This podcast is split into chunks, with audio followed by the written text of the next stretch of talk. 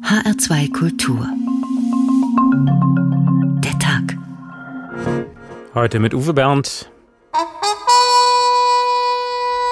So schön, schön war die Zeit.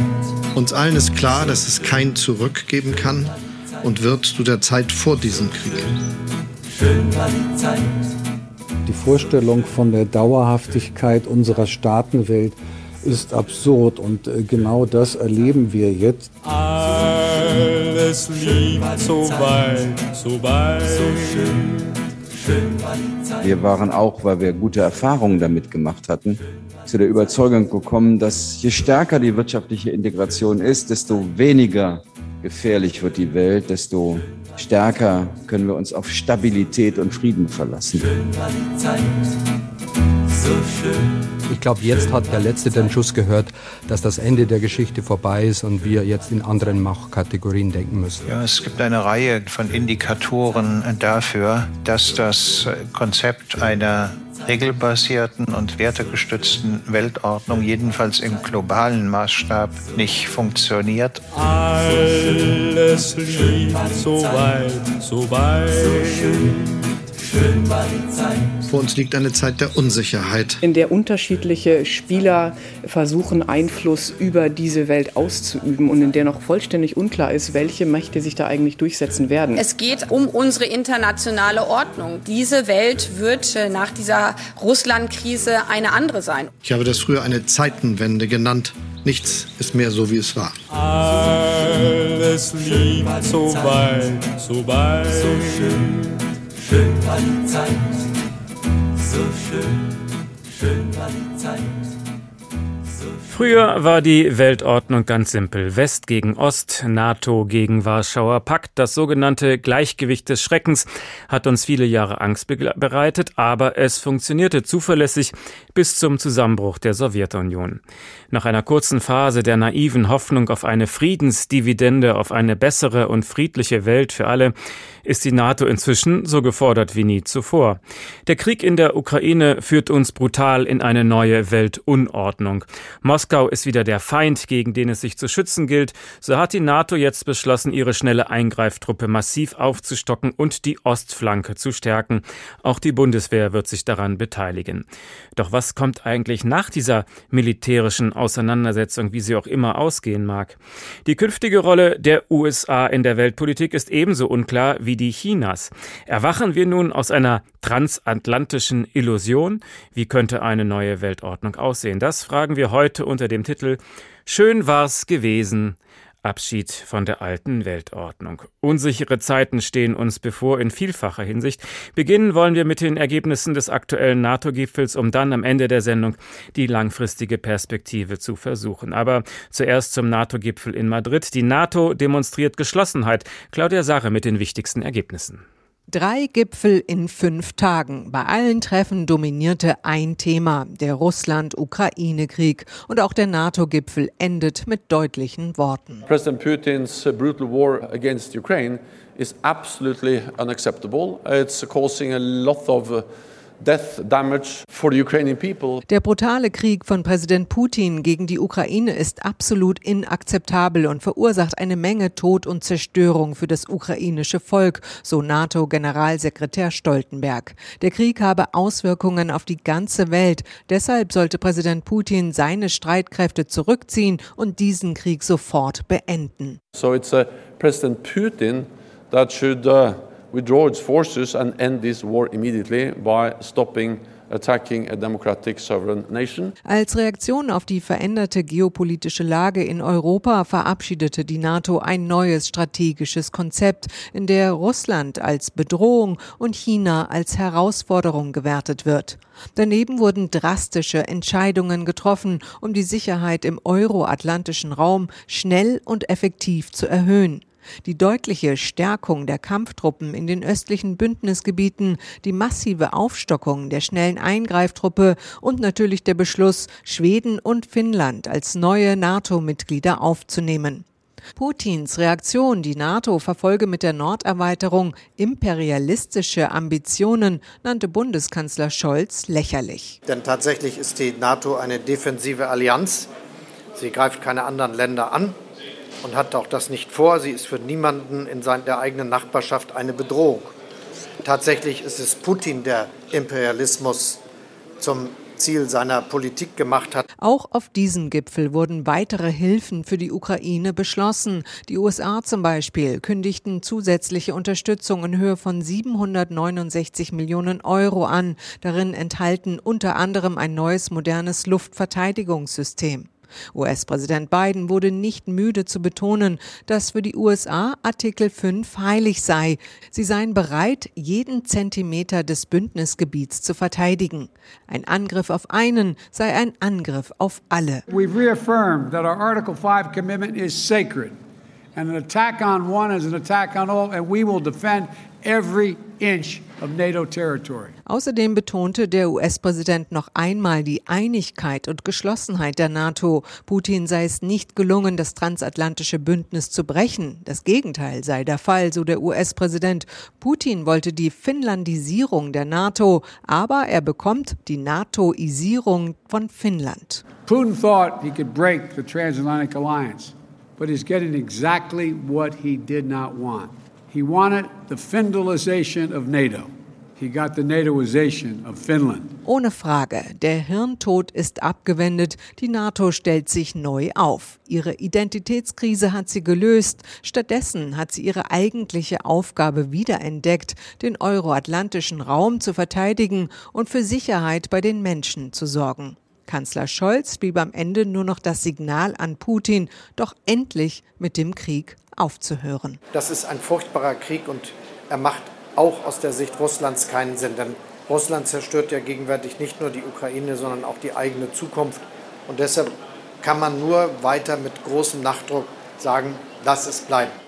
Große Worte und folgenschwere Beschlüsse. Finnland und Schweden treten also der NATO bei. Gerade noch rechtzeitig hat die Türkei ihren Widerstand aufgegeben. Das vertiefen wir mit unserer Korrespondentin Helga Schmidt beim NATO-Gipfel in Madrid. Also die NATO demonstriert jetzt Geschlossenheit. Wie glaubwürdig ist dieses Signal heute? Ja, das ist schon ein sehr glaubwürdiges Signal und das Wort historisch wird ja bei solchen Gipfeln oft benutzt. Ich finde dieses Mal auch wirklich begründet. Es gab im Grunde zwei historische Entscheidungen. Einmal die Aufnahme Finnlands und Schweden.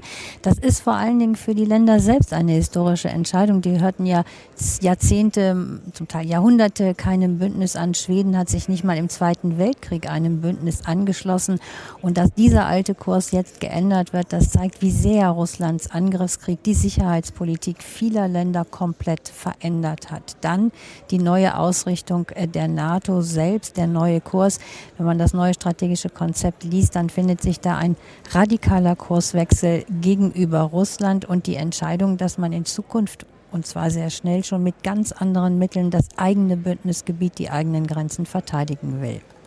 Nun entsteht aber eine über 1000 Kilometer lange NATO-Grenze mit Russland und Putin hat bereits angekündigt, er will spiegelbildlich reagieren, also eben auch mehr Truppen an die Grenze zu Finnland schicken. Hat sich die NATO darauf eingestellt?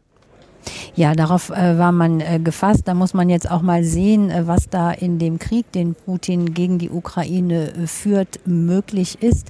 Für die NATO ist wichtig, äh, dass mit diesen zwei nordeuropäischen Ländern äh, zwei Partner dazukommen, die hochgerüstete und moderne Armeen mit dann in das Bündnis bringen. Ähm, das ist hier sehr willkommen, wurde immer wieder von den Militärs betont. Und ähm, dann kommt hinzu, dass man sich aus vielen gemeinsamen Manövern kennt. Das ist also gar kein Risiko. Das, was jetzt nur ein kleines Problem, vielleicht ein großes sein könnte, ist, äh, dass äh, die Länder eingeladen sind. Aber jetzt muss das noch ratifiziert werden. Das kann einige Monate dauern. Und für diese Zwischenzeit gab es einige Bedenken. Wie wird dann die Sicherheit eigentlich der beiden Länder garantiert? Und da hat man heute eine Antwort darauf gefunden. Der amerikanische Präsident Joe Biden hat gesagt, äh, dass Amerika Sicherheitsgarantien Garantien übernimmt. Und das war eine Überraschung. Auch der deutsche Bundeskanzler hat gesagt, auch Deutschland garantiert für die Sicherheit äh, von Schweden und Finnland bis zur endgültigen Aufnahme.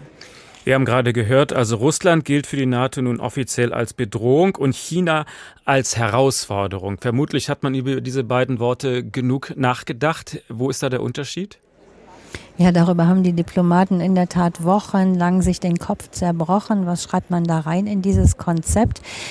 Für die war das ja auch neu, denn bisher gibt es kein einziges NATO-Strategiepapier, in dem China überhaupt nur erwähnt wäre.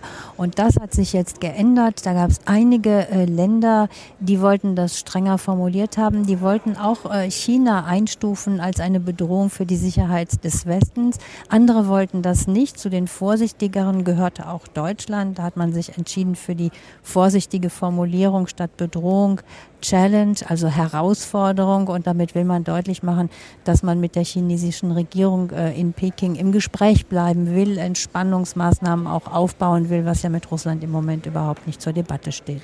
Und Russland eine Bedrohung, ist das freundlich formuliert für der Feind?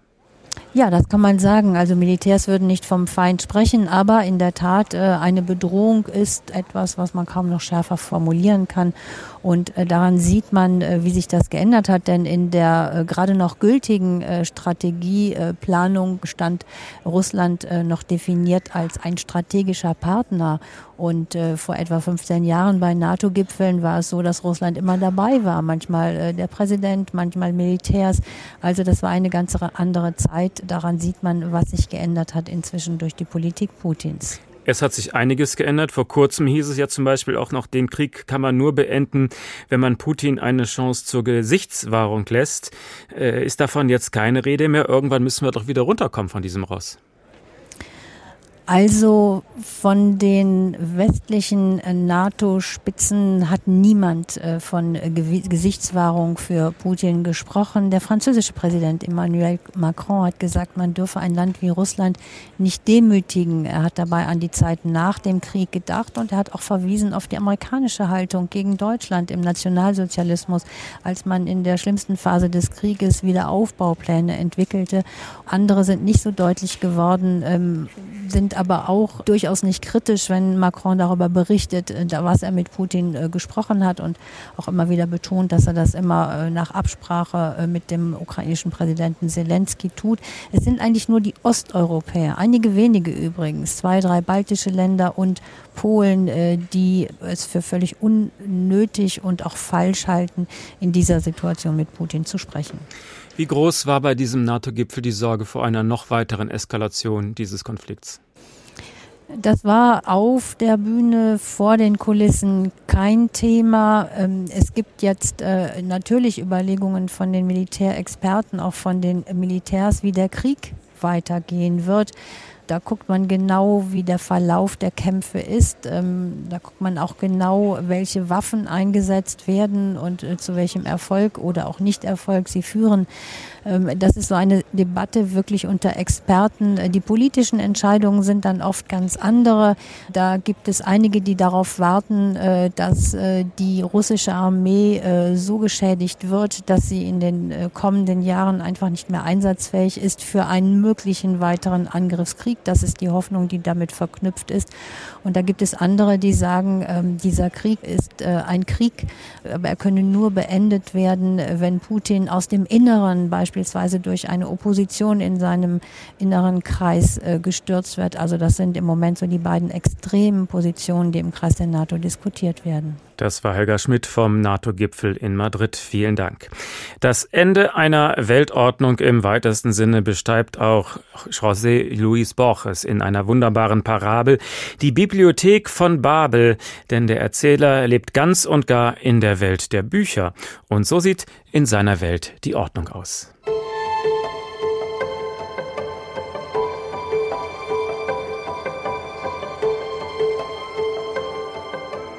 Das Universum, das andere die Bibliothek nennen, setzt sich aus einer undefinierten, womöglich unendlichen Zahl sechseckiger Galerien zusammen, mit weiten Entlüftungsschächten in der Mitte, die mit sehr niedrigen Geländern eingefasst sind. Von jedem Sechseck aus kann man die unteren und oberen Stockwerke sehen, grenzenlos. Die Anordnung der Galerien ist unwandelbar dieselbe. 20 Bücherregale, fünf breite Regale auf jeder Seite, verdecken alle Seiten außer zweien. Ihre Höhe, die sich mit der Höhe des Stockwerks deckt, übertrifft nur wenig die Größe eines normalen Bibliothekars. Eine der freien Wände öffnet sich auf einen schmalen Gang, der in eine andere Galerie, genau wie die erste, genau wie alle, einmündet. Links und rechts am Gang befinden sich zwei winzig kleine Kabinette. In dem einen kann man im Stehen schlafen, in dem anderen seine Notdurft verrichten. Hier führt die spiralförmige Treppe vorbei, die sich abgrundtief senkt und sich weit empor erhebt. In dem Gang ist ein Spiegel, der den äußeren Schein verdoppelt. Die Menschen schließen gewöhnlich aus diesem Spiegel, dass die Bibliothek nicht unendlich ist. Wäre sie es in der Tat, wozu diese scheinhafte Verdoppelung? Ich gebe mich lieber dem träumerischen Gedanken hin, dass die polierten Oberflächen das Unendliche darstellen und verheißen.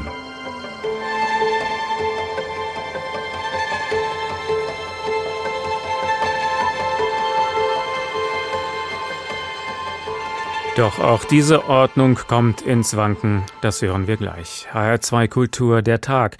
Schön war's gewesen. Abschied von der alten Weltordnung. Und dieser Prozess könnte sich bald noch weiter zuspitzen. Die nächste Eskalationsstufe dieses Konfliktes droht in den baltischen Staaten. Die NATO will deshalb ihre Ostflanke massiv stärken, haben wir gerade gehört. In Litauen bereitet man sich schon auf einen neuen Krieg vor. Sogar in der Schule gibt es bereits das Fach Verteidigung. Klingt jetzt wie ein makabrer Scherz, ist aber Realität. Sophie Donges hat sich das für uns angesehen. Statt ins Klassenzimmer geht es für sie am Morgen ins Grüne. An die 100 Schülerinnen und Schüler eines Gymnasiums in der litauischen Küstenstadt Klaipeda marschieren durch den Wald.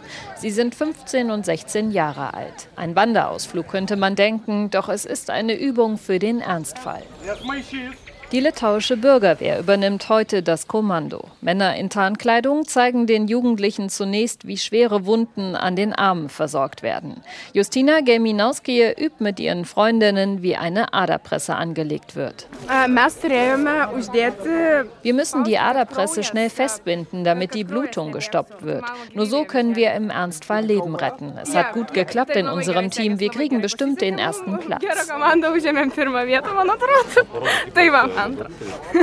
Es wirkt wie ein Spiel, aber Litauens Schützenunion organisiert diesen Unterricht nicht zum Spaß. Die paramilitärische Heimwehr ist eng verbunden mit der litauischen Armee, zahlt Ausrüstung und Übungen jedoch selbst. Männer wie Šarūnas Vaišulis sind jederzeit bereit, ihr Land zu verteidigen. Und die Truppe braucht Nachwuchs. Ein Tarnzelt soll aufgebaut werden und den Schülern Lust auf mehr machen. Die Schüler lernen, wie sie sich vor Regen und Kälte schützen können und welchen Untergrund sie im Winter wählen sollten, um nicht zu erfrieren, wenn sie eines Tages vielleicht mal als junge Schützen im Wald übernachten müssen. Tannenzweige zum Beispiel sind gut, denn sie weisen die Kälte Kälte ab.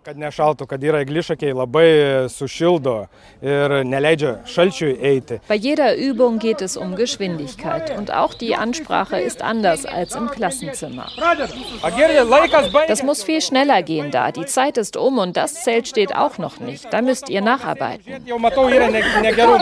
Auch die Teenager spüren, dass sich seit dem Krieg Russlands gegen die Ukraine etwas verändert hat.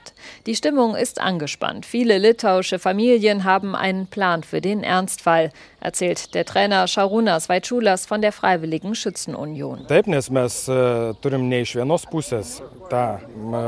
Ich habe vorgesorgt. An verschiedenen Orten habe ich Überlebenspakete gelagert. Wir haben Pläne, wo wir uns mit der Familie treffen würden, wenn auch wir angegriffen werden. Wir haben die Gefahr ja nicht nur von einer Seite. Wir haben die Exklave Kaliningrad auf der einen und Belarus auf der anderen Seite. Auch Russland selbst ist nicht weit weg. Die Menschen sind beunruhigt. Noch wird dieses Training als Pilotprojekt an zehn Schulen getestet. Es könnte am Ende jedoch ein Unterrichtsfach für alle werden. Die 15-jährige Justina jedenfalls hat die litauische Bürgerwehr schon überzeugt. Auch sie findet, dass es wichtig ist, dass jede und jeder einen Beitrag leisten kann, wenn es mal darauf ankommen sollte. Litauen das nächste Pulverfass. Wie groß ist also die Eskalationsgefahr an der Ostflanke der NATO? Darüber reden wir mit unserem ehemaligen Moskau-Korrespondenten Johannes Grotzky. Heute ist er Honorarprofessor für Osteuropawissenschaften an der Universität Bamberg. Schönen guten Abend, Herr Grotzky. Herr Bernd, einen schönen Abend. Wie berechtigt ist diese Kriegsangst der Menschen in Litauen? Ich glaube, sie ist schon konkret. Äh, nach dem Überfall auf die Ukraine müssen wir uns auch darauf einstellen, dass wir die Stimmen ernst nehmen müssen, die jetzt in der Duma sich zu Wort melden. Das eine ist ein Entwurf für ein neues Gesetz das wird vielleicht nicht durchkommen, aber das zeigt die Stimmungslage, das besagt, Russland will Litauen die Anerkennung der Unabhängigkeit wieder rückgängig machen. Das heißt, nicht mehr als unabhängigen Staat anerkennen. Das wäre sozusagen die Einverleibung ganz Litauens rein staatsrechtlich in den Bereich, so ähnlich wie man mit der Krim das gemacht hat.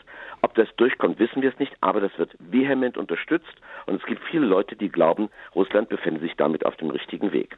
Das Zweite natürlich, wir haben die Drohung eines hochrangigen Generals aus der Duma, der sagt, wenn es um Litauen und die Enklave einen Konflikt gibt, wäre London die erste Stadt, die von Russland aus bombardiert wurde.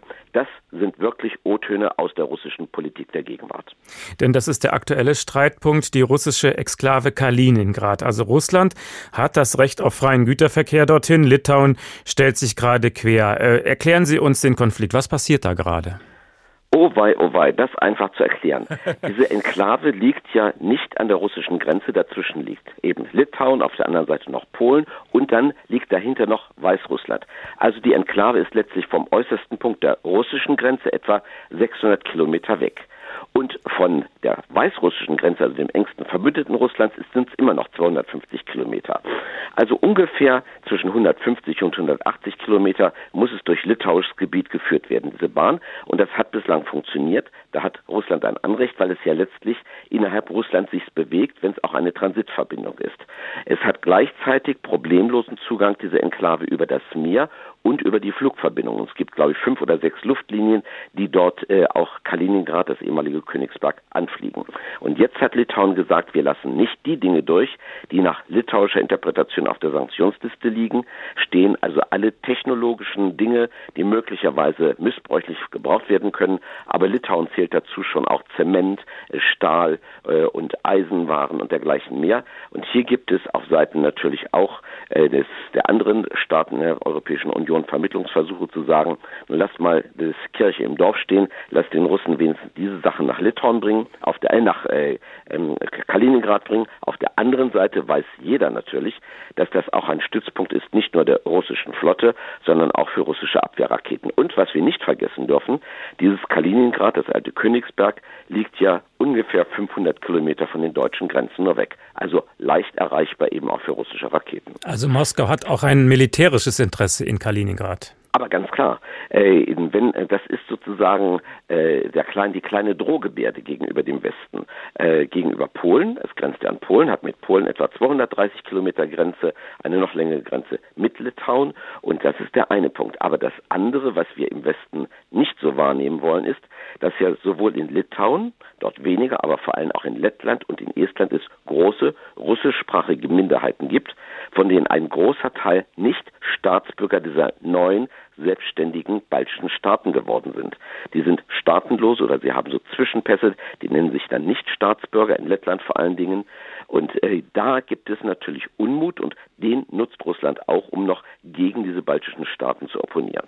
Sie haben zu Beginn gesagt, dass halt, äh, es tatsächlich eine Debatte gibt, ob man die äh, Unabhängigkeit Litauens rückgängig macht, soweit man das überhaupt äh, kann, theoretisch. Also das würde ja dann bedeuten, dass man dann, wenn Russland das äh, wahrmachen würde, sofort den Fall Artikel 5 des NATO-Vertrages hätte. Also wir hätten uns das ja im Fall der Krim auch nicht vorstellen können, äh, wie mit einem Federstrich man praktisch die Krim rauslöst und dann eine neue Verfassung macht. Die Krim wird integriert in Russland und jetzt läuft so.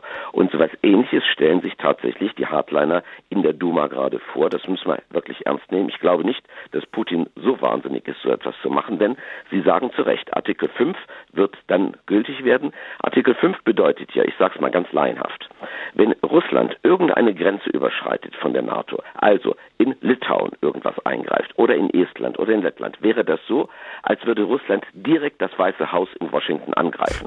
Damit tritt die Solidarität aller NATO-Staaten in Kraft und alle haben das Recht, gemeinsam beizustehen dem angegriffenen Staat. Wenn einer angegriffen wird, heißt es in diesem Artikel, ist es so, als würde die gesamte NATO angegriffen. So steht es auf dem Papier. Ja, wie, wie das, wie schnell das geht, weiß ich nicht. Ich habe Stimmen aus Estland gehört, die sagen, oh, oh, also da müsste man das noch ein bisschen besser verifizieren, denn bislang sieht das immer so nach Verhältnismäßigkeit aus. Es gibt eine Verhältnismäßigkeitsklausel, dass man, dass man also nicht gerade mit den schlimmsten Waffen zurückschlägt. Und da sagen die Esten oder die, die ich kenne, jedenfalls auch in der Politik, wisst ihr, wenn wir nicht gleich mit massiven Rückschlag drohen, dann nutzt Russland diese kurze Pause der Überlegung, um letztlich Teile des Baltikums zu überrennen. Und dann wird man sich überlegen, wird man wirklich den Atomschlag einsetzen, der möglicherweise uns selbst dann mittrifft. Eieiei. Nun haben wir gerade gehört, dass die NATO eine sehr starke Truppenpräsenz in Osteuropa beschlossen hat. Wird das Putin abschrecken oder ist das nur die nächste Eskalationsstufe, die das dann noch weiter raufschaukelt? Ich habe inzwischen eine sehr dezidierte Meinung, die sagt, Putin lässt sich durch nichts mehr abschrecken, denn er hat sich in einen wirklich leicht faschistoiden Wahn begeben, dass er eine neue Weltordnung kreieren will. Das ist in all seinen ganzen letzten Äußerungen sichtbar, das ist auch in der neuen Sicherheitsstrategie äh, der Russischen Föderation sichtbar geworden und diese neue Weltordnung besagt, Sie darf auf keinen Fall auf dem westlichen liberalen Modell basieren, denn das hat versagt und es muss eine neue Ideologie für eine neue Weltordnung her und er ist der Schöpfer dieser neuen Weltordnung. Also ein größenwahnsinniger faschistoider Herrscher. Und der schreckt von nichts zurück. Da kriege ich jetzt Kriegsangst die sollten wir auch haben, so brutal das ist. Und äh, ich bin, äh, das darf man auch durchaus mal in dem Zusammenhang sagen, äh, noch einer dieser ganz aufrechten Kriegsdienstverweigerer. Nichts Schlimmeres ist für mich als genau das zu konstatieren, dass ich sage, nur Bewaffnung hilft uns tatsächlich den Frieden zu bewahren. Ich hätte mir für mich so etwas nie vorstellen können. Das war Johannes Grodzki, Professor für Osteuropawissenschaften an der Universität Bamberg. Herzlichen Dank. In der Parabel Die Bibliothek von Babel, da ist alles in allerbester Ordnung, nur einer stört in der wunderbaren Welt der Bücher, der Mensch.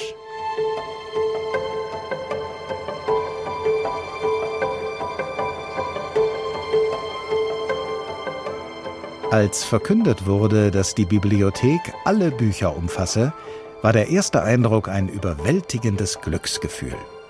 Alle Menschen wussten sich Herren über einen unversehrten und geheimen Schatz. In dieser Zeit war viel die Rede von Rechtfertigungen.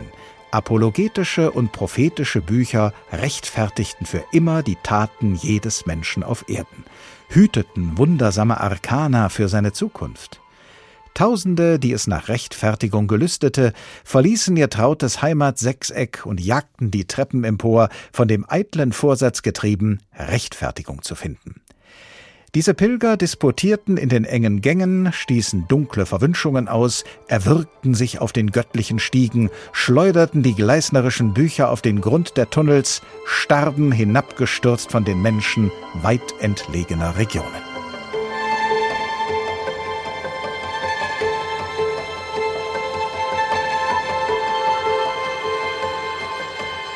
HR2 Kultur, der Tag. Schön war's gewesen. Abschied von der alten Weltordnung zugegeben. In der Formulierung kommt ein kleines bisschen die liebenswert schludrige hessische Grammatik durch, aber irgendwie müssen wir uns diesen Gedanken ja erträglich machen. Und jetzt kommt der nächste wichtige Schritt. Welche Rolle werden denn die USA in künftig noch in der Weltpolitik spielen? Jahrzehntelang haben wir uns auf die verlassen können, aber wird das auch so bleiben? Thorsten Teichmann mit dem Blick aus Washington. Die bisherige, liberale Weltordnung des Westens sei keine Selbstverständlichkeit mehr, sagte US-Präsident Joe Biden im Frühjahr. Die Dinge sind jetzt in Bewegung. Es wird eine neue Weltordnung geben. Wir müssen sie anführen und wir müssen dabei den Rest der freien Welt einigen. Seit der Amtsübernahme hatte Biden erklärt, der Wettbewerb zwischen Demokratien und Autokratien sei die bestimmende Konfrontation des 21. Jahrhunderts. Aber wie könnte eine neue Ordnung aussehen? Der US-Autor Michael Schumann schrieb Ende März, die Welt habe eine gefährliche Richtung eingeschlagen. Sie werde in zwei Einflusssphären aufgeteilt, behauptete er in seinem Artikel für die Zeitschrift The Atlantic, von denen sich eine auf Washington DC und die andere auf Peking konzentriert. Der Überfall Russlands auf die Ukraine stellt das Konzept nicht in Frage. Der Krieg hat die Warnung aus Washington vor autokratischen Machthabern nur noch einmal untermauert. Und Biden gelang es mit viel Geschick, die Bündnispartner um sich zu sammeln. Der russische Präsident Putin habe sich verkalkuliert, sagte Biden gerade beim NATO-Gipfel in Madrid. Er hatte erwartet, dass wir uns spalten lassen, aber er bekommt genau das, was er nicht wollte. Er wollte die Finnlandisierung der NATO, er bekam die NATOisierung Finnlands. Die NATO, das Nordatlantische Verteidigungsbündnis, bekommt mit Finnland und Schweden zwei neue Mitglieder und eine überraschende Norderweiterung. Der US-Präsident wird seinem Versprechen gerecht, auf Bündnisse zu setzen, aber es ist wahrscheinlich fair zu sagen, dass Biden daran Erwartungen knüpft. All die transatlantische Unterstützung, die zusätzlichen Einheiten, die Waffenlieferungen sind mit der Hoffnung verbunden, dass Europa Gefahren erkennt, in Zukunft besser für seine eigene Sicherheit sorgen wird und die Vereinigten Staaten unterstützt in der Konfrontation mit China. China wird in Washington als größter Kontrahent gesehen, nicht erst seit Biden. Mit krassen Worten leitete die vorangegangene Regierung mit dem damaligen Außenminister Mike Pompeo die Wende für alle hörbar ein. US-Präsident Nixon hat einmal gesagt, er befürchte, er habe einen Frankenstein erschaffen, indem er die Welt für die Kommunistische Partei Chinas geöffnet hatte. Und an dem Punkt stehen wir jetzt. Die Biden-Administration ist vielleicht weniger ideologisch. Sie schließt eine Zusammenarbeit mit China nicht aus. Aber der US-Präsident will den Einfluss der Kommunistischen Partei im indopazifischen Raum genauso zurückdrängen. So haben die G7-Staaten, zu denen auch die Europäer gehören, versprochen, 600 Milliarden US-Dollar für die sich entwickelnde Länder aufzubringen. Ein Gegengewicht soll es sein zu den 200 Milliarden, die China bereits für das globale Infrastrukturprojekt der neuen Seidenstraße eingesetzt hat. Deutschland hatte bis Mitte Februar eine Fregatte der Marine in den Indo-Pazifik entsendet und zur NATO-Tagung in Madrid trifft der US-Präsident auch Staats- und Regierungschefs aus dem pazifischen Raum. I'm particularly pleased that, that this meeting is taking place on the margins of this historic NATO summit. Ich freut es besonders, dass dieses Treffen am Rande des historischen NATO-Gipfels stattfindet. Zum ersten Mal kommen auch Partner aus dem indopazifischen Raum dazu, mit Australien, Japan, Neuseeland und Südkorea. Das demonstriert die weltweite Entschlossenheit, Russland für den Überfall auf die Ukraine zur Verantwortung zu ziehen und unser gemeinsames Ziel einer regelbasierten internationalen Ordnung zu verteidigen.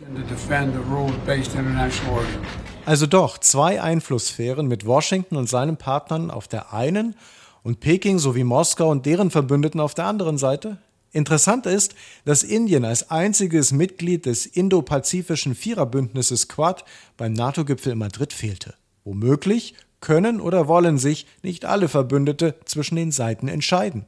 Und die andere Frage, die bleibt, was passiert, wenn bei der nächsten Präsidentschaftswahl in den Vereinigten Staaten die Kräfte gewinnen, die Bündnisse als Schwächung der eigenen Position empfinden oder sich eine Partei über das Wahlergebnis hinwegsetzt? Die Dinge sind in Bewegung, sagte US-Präsident Biden, und es fällt schwer vorherzusagen, welche Richtung die Welt einschlägt. Unsichere Zeiten. Werden wir uns die alte Weltordnung noch zurückwünschen, hatten wir vielleicht zu lange eine rosa Brille auf. Es wird Zeit, sich den Realitäten zu stellen. Dabei hilft uns der Politikwissenschaftler Dr. Josef Bramel, zum Beispiel Autor des Buches Die transatlantische Illusion, die neue Weltordnung und wie wir uns darin behaupten können. Schönen guten Abend. Guten Abend, Herr Bernd. Worin besteht diese Illusion, die Sie da beschreiben? Dass wir uns eben wie im Kalten Krieg auf Amerika verlassen können, dass die Amerikaner wieder die Kohlen aus dem Feuer holen und wir uns weiter gemütlich äh, ja, Friedensillusionen hingeben können. Äh, da sind wir aufgewacht. Die Welt ist nicht so friedlich, wie wir dachten. Also die äh, Putin-Versteher und die Nostalgiker sind jetzt aufgewacht, rausgerissen aus ihrer Illusion. Genauso müssen aber die Transatlantiker die Realität äh, in den Blick nehmen. Wir müssen genauso nüchtern nach Westen blicken. Zum einen Trump oder ein Mini-Trump können demnächst im Weißen Haus sitzen und dann wäre die NATO nicht mehr viel wert. Oder aber es geht so weiter wie bisher, dass Amerika eben seine Hauptinteressen nach Asien äh, gegen China fixiert und wir dann mit dem jetzt doch ein bisschen aufgestachelten Bären alleine zurechtkommen müssen. Also Sie werfen sowohl den sogenannten Putin-Verstehern eine naive Haltung vor, als auch den Transatlantikern, also den Freunden der USA. Wo sind die denn naiv? weil wir eben nicht sehen, dass die USA nicht zwei Fronten bedienen können. Das ist klipp und klar. Biden drängt jetzt beide mit seiner vermeintlich werteorientierten Politik auch noch zusammen, aber die Amerikaner werden am Ende wieder das Richtige machen aus Sicht der Realpolitiker, aber nicht bevor sie alle anderen Optionen ausprobiert haben. Also die Amerikaner können nicht Putin weiter an die Seite Chinas treiben und diese werteorientierte Politik ist auch nicht wirklich das, was Amerika in den letzten Jahrzehnten betrieben hat. Amerika war immer schon realpolitisch. Sehen Sie nur, dass jetzt Biden einen Kanossergang nach Riyadh machen muss, um böse Buben äh, Putin die Stirn bieten zu können, muss er dann dem Schlechter und Mörder Mohammed bin Salman den äh, Frieden wieder, wieder beteuern und die Hand schütteln, damit der das eine oder andere Fass äh, Öl mehr aufmacht, um die Preise wieder zu drücken, um nicht einen Regime-Change in Washington hervorzurufen. Manche sagen, Joe Biden könnte der letzte transatlantische Präsident sein. Teilen Sie diese Ansicht? Ich glaube, äh, bereits äh, sein damaliger Präsident Obama war schon der vorletzte Präsident. Auch Biden konnte nichts daran ändern, dass damals die Amerikaner schon nach Asien abgedriftet sind äh, zum Leidwesen von uns Europäern. Auch Biden hat schon mitgemacht. TTIP, das er mit einer Tankfüllung durchziehen wollte, ist nichts geworden. Wichtiger war die transpazifische Partnerschaft. Das ist auch heute so. Also in Asien spielt die Musik und wir müssen uns verdeutlichen, in Europa aus Sicht der USA sind wir ein Museum. Welche Folgen hat das für uns? Dass wir endlich begreifen müssen, dass wir aus unseren nationalen Schneckenhäusern heraus müssen, Europa stärken müssen. Wir können nur souverän äh, wirtschaften und leben äh, in der Zukunft, wenn wir nationale Souveränität auf dem höheren Altar der europäischen Einigung preisgeben. Die Briten probieren es nochmal anders, die werden aber auch eines Besseren belehrt. Ich glaube, nur ein souveränes Europa wird nicht zerrieben von den größeren Machtblöcken, namentlich China und vor allem auch den USA. Und nun kommt die nächste Wahl natürlich auch in den USA. Was wäre, wenn Trump oder ein vergleichbarer Politiker der nächste Präsident der USA wird? Das äh, ist absehbar. Trump äh, ist nur wegen 42.000 Stimmen in drei Einzelstaaten gescheitert und in der Zeit, in der wir jetzt sprechen, äh, tun die Republikaner alles auf Einzelstaatsebene, um beim nächsten Mal eben mehr Stimmen zu haben, damit Trump sogar rechtmäßig dann ins äh, Weiße Haus zurückkommen können würde. Und dass jetzt ein, ein Trump selber oder ein Mini-Trump wie Ron DeSantis, der Gouverneur aus Florida, im Weißen Haus sitzen könnte, ist nicht mal das schlimmste Szenario. Einige rechnen sogar mit einem Bürgerkrieg, sollte es wieder knapp werden. Auch in dieser Phase hätte Amerika sehr viel mehr mit sich selbst zu tun, als dass es sich um die von uns so heiß geliebte liberale Weltordnung kümmern könnte. An welcher Stufe endet da die realistische Sorge und wo beginnt die Panikmache? Also Bürgerkrieg in den USA halten Sie für realistisch? Das äh, sehen zwei Drittel der Amerikanerinnen und Amerikaner selber so, dass die Demokratie verloren gehen könnte. Ich glaube, die haben mehr Realitätssinn und sind vielleicht näher dran als viele, die aus ihrer rosa-roten Brille da nach Amerika schauen, auch viele, die nicht wollen, dass wir jetzt selber etwas tun, mach, äh, tun müssen. Ich glaube, die Amerikaner äh, sehen ihr System sehr realistisch. Wir müssen bedenken, dass äh, derzeit äh, zwei Drittel der Abgeordneten und auch Senatoren den noch amtierenden Präsidenten nicht als ihren legitimen Präsidenten anerkennen.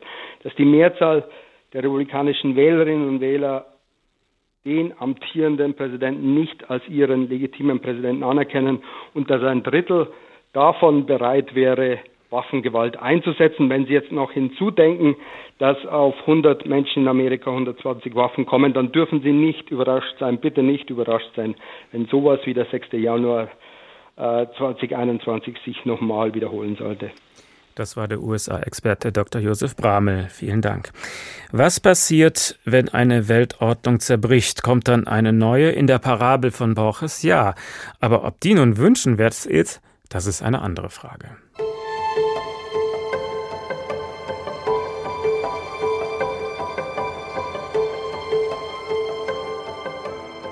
Auf die überschwängliche Hoffnung folgte ganz natürlich übermäßige Verzagtheit. Die Gewissheit, dass irgendein Regal in irgendeinem Sechseck kostbare Bücher berge, dass aber diese Bücher unzugänglich seien, erschien nahezu unerträglich. Eine Lästerer-Sekte schlug vor, man solle die Suche einstellen. Alle Menschen sollten Buchstaben und Zeichen so lange durcheinanderwürfeln, bis sie aufgrund eines unwahrscheinlichen Zufalls diese kanonischen Bücher zusammenbrächten. Die Behörden sahen sich gezwungen, strenge Anordnungen zu erlassen. Die Sekte verschwand. Aber in meiner Kindheit sah ich alte Männer, die lange auf dem Abtritt verweilten, mit ein paar Metallscheiben in einem verbotenen Würfelbecher, kraftlos bemüht, der göttlichen Unordnung zu steuern. Die Epidemien, die ketzerischen Zwistigkeiten, die Pilgerzüge, die unvermeidlich in Freibeuterei ausarten, haben die Bevölkerung dezimiert. Ich glaube, ich sprach schon von den Selbstmorden, die jedes Jahr häufiger werden.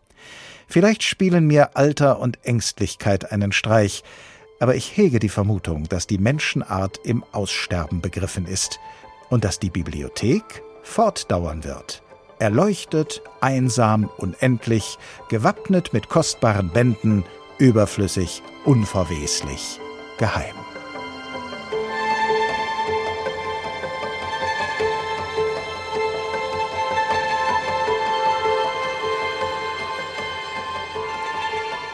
Schön war's gewesen. Abschied von der alten Weltordnung. Und wenn wir über eine mögliche neue Weltordnung nachdenken, dann müssen wir unbedingt auf China schauen. Russland verliert immer mehr an Bedeutung, wird am Rockzipfel von Peking hängen. Und so wundert es nicht, dass man in den letzten Tagen eben auch in China ganz genau beobachtet hat, wie sich die NATO gerade neu aufstellt. Und die Propagandamaschinerie, die läuft auch schon. Seit Tagen sind die chinesischen Staatsmedien propagandistisch in Hochform. Die NATO sei eine ernsthafte Bedrohung für den Weltfrieden, schreibt die staatliche Nachrichtenagentur Xinhua. Die NATO stelle jetzt die Weichen für die Expansion auch in den asiatisch-pazifischen Raum, heißt es in der Global Times. Regierungsvertreter schlagen in dieselbe Kerbe. Die NATO ist ein Produkt des Kalten Krieges, sagt Außenamtssprecher Wang Wenbin. Sie sei ein Instrument, das die USA nutzten, um ihre Vorherrschaft zu wahren und die Sicherheit Europas zu kontrollieren. Kein Wort über souveräne Staaten in Europa, die sich der NATO aus freien Stücken anschließen, weil sie sich von Russland bedroht fühlen. Stattdessen Verständnis für Russland und seine Sicherheitsinteressen, wie es heißt. Gern Gerne erinnern die Staatsmedien auch an den Kosovo-Krieg und den 7. Mai 1999, als die NATO versehentlich, wie es später hieß, die chinesische Botschaft in Belgrad bombardierte. Bis heute gilt der Vorfall in China als Beleg für die aggressiven Absichten der NATO. Uh, das war illegal und unmoralisch und niemand ist dafür je bestraft worden, schimpfte kürzlich der kanadische Jurist Christoph Black im chinesischen Staatsfernsehen. Auch im Ukraine-Krieg richten sich die Vorwürfe gegen die NATO und die USA. Die Rolle der von den USA angeführten NATO sei doch glasklar. Die USA und andere Länder wollten den Konflikt zwischen Russland und der Ukraine noch gar nicht beilegen, sagt Wang Fan von der Foreign Affairs University in Peking, die dem Außenministerium untersteht. Ziel sei es, Russland weiter zu schwächen, und das habe man noch nicht erreicht. Längst geht in den Staatsmedien unter, wer den Krieg in der Ukraine angefangen hat. Noch nie hat China Russland für den Überfall auf die Ukraine offen kritisiert. Stattdessen verbreiten auch Regierungssprecher die Erzählung von einer expansiven NATO und dem großen US-amerikanischen Plan, die Welt dominieren und neben Russland vor allem China klein halten zu wollen. Was die chinesische Führung auch erzürnt, die NATO hat Japan, Südkorea, Australien und Neuseeland nach Madrid eingeladen. Der asiatisch-pazifische Raum gehört nicht zum Geltungsbereich des Nordatlantiks, warnt Außenamtssprecher Wang Wenbin. Und die Menschen in der Region lehnen alles ab, was zu Blockbildung, Spaltung oder Konfrontation führen könnte. Dabei ist die Konfrontation längst da, nicht wegen der NATO, sondern wegen Chinas aggressiven Verhaltens in Asien. Diplomatisch aber präsentiert sich die Volksrepublik ganz anders als globale Friedensstifterin. Staats- und Parteichef Xi Jinping rief im April eine globale Sicherheitsinitiative ins Leben. Was er damit meint, ist allerdings völlig unklar. Von unteilbarer Sicherheit sprach Xi, also davon, dass kein Land seine Sicherheit auf Kosten anderer Staaten ausbauen darf. Das ist keine neue Idee und stand schon 1975 in der Schlussakte von Helsinki. Europa und die NATO sehen dennoch keinen Grund, sich Xis Initiative überhastet anzuschließen. Russland hingegen hat bereits Unterstützung signalisiert. Ruth Kirchner über Chinas Blick auf den aktuellen NATO-Gipfel. Russland und China, also das neue Gespann, werden sie gemeinsam den Gegenpol bilden zu der sogenannten freien Welt, wie wir es im Westen gerne sehen. Herfried Münkler ist emeritierter Professor für Politikwissenschaften an der Humboldt-Uni Berlin. Schönen guten Abend. Guten Abend. Was erwarten Sie? Wird es dann irgendwann wieder zwei große Blöcke geben, so wie wir es in den letzten Jahrzehnten gewohnt waren?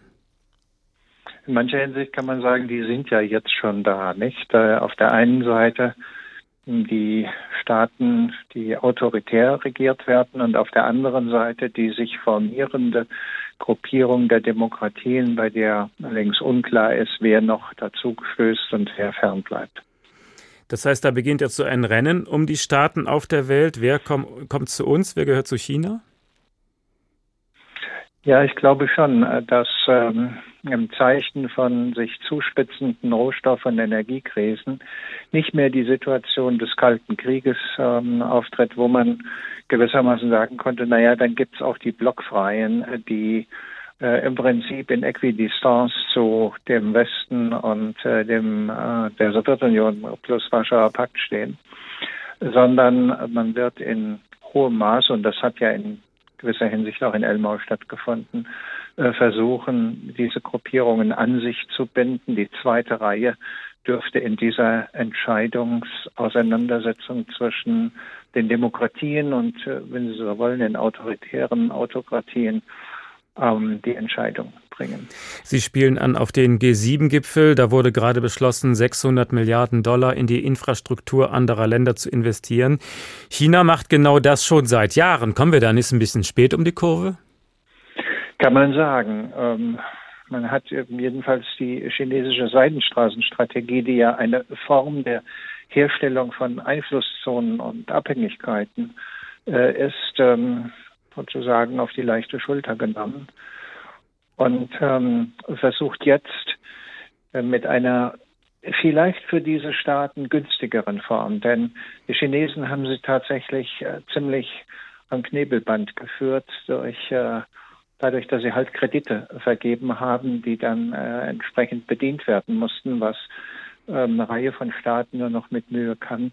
Und wenn hier sozusagen sich die klassischen Sinn westlichen Staaten, im weiteren Sinn würde man heute sagen, die neu formierten Demokratien großzügiger erweisen, dann könnten sie deutliche Vorteile gegenüber den äh, Chinesen haben. Ähm, das muss man aber erst einmal sehen, wie sich das äh, operativ umsetzt. Die große Frage ist, welche Attraktivität die Demokratie für diese Staaten haben, die jetzt entscheiden können, wollen wir in den einen oder in den anderen Club eintreten. Ja, das wird nicht mehr so leicht sein, wie es lange schien, nicht? Ähm, äh, gewissermaßen die Kombination von Demokratie und Wohlstand ähm, ist nicht mehr so exklusiv. In den letzten Jahren hat China die größeren Schritte in Sachen Wohlstand gemacht oder Erhöhung des Wohlstandes. Das ist mit Aufmerksamkeit beobachtet worden und Länder, die keine funktionierende Zivilgesellschaft haben, in denen Klicken, Oligarchen ähm, oder aber Mehrheiten von äh, Stämmen ähm, das Sagen haben, die neigen eher dazu, sich dem chinesischen Modell anzuschließen, weil das in vieler Hinsicht leichter für sie zu handeln ist und auch für sie selbst äh, Vorteile bietet, weil es nicht äh, gewissermaßen mit der Aussicht, bei der nächsten Wahl von der Macht entfernt zu werden, verbunden ist. Tja, und äh, was wir so als selbstverständlich und für verteidigungswert halten, die freie Demokratie. In, wie viele gibt es denn da überhaupt noch? Also die Autokraten sind doch längst in der Mehrheit, oder ist der Eindruck falsch?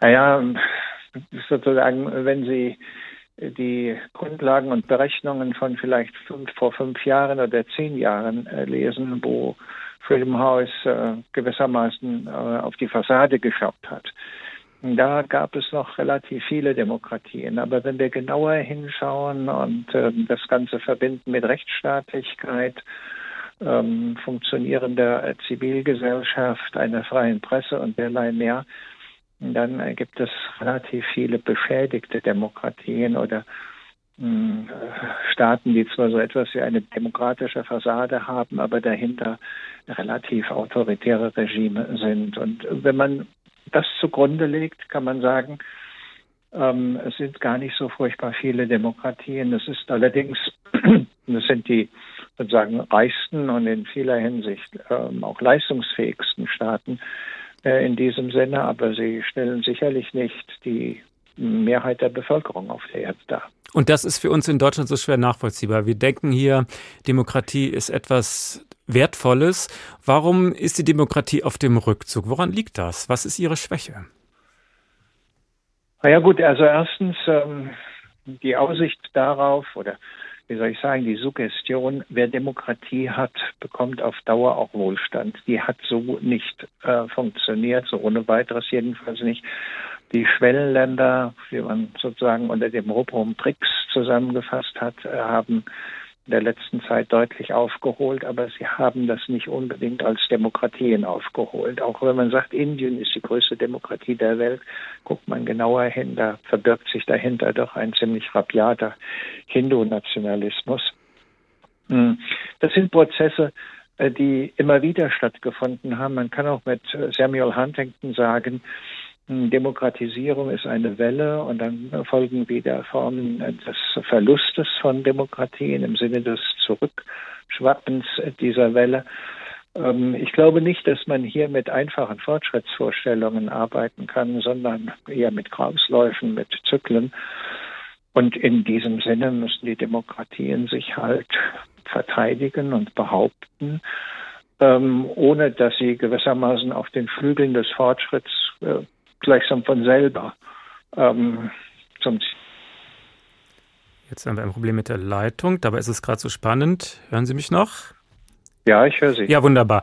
Also würden Sie Huntington denn da zustimmen? Sind wir in einer zurückschwappenden Welle oder können wir die noch stoppen in den demokratischen Staaten?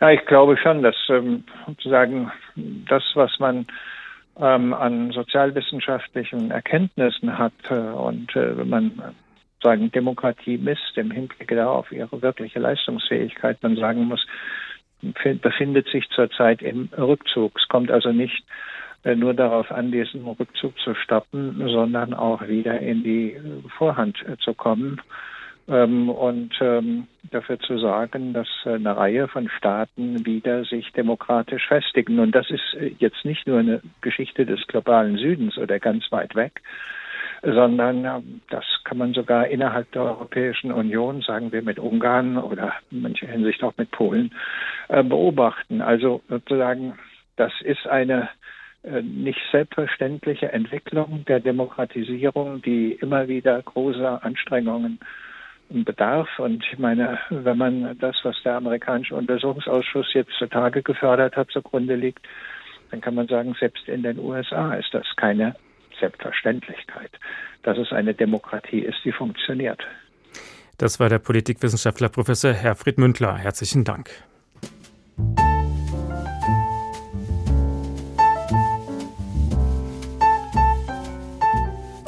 Schön war's gewesen. Abschied von der alten Weltordnung. Schön war's beim Tag. Morgen hören Sie Studio Komplex. Nächste Woche sind wir wieder für Sie da. Gut erholt, ein bisschen geliftet. Bleiben Sie uns treu. Mein Name ist Uwe Berndt. Schönen Abend noch.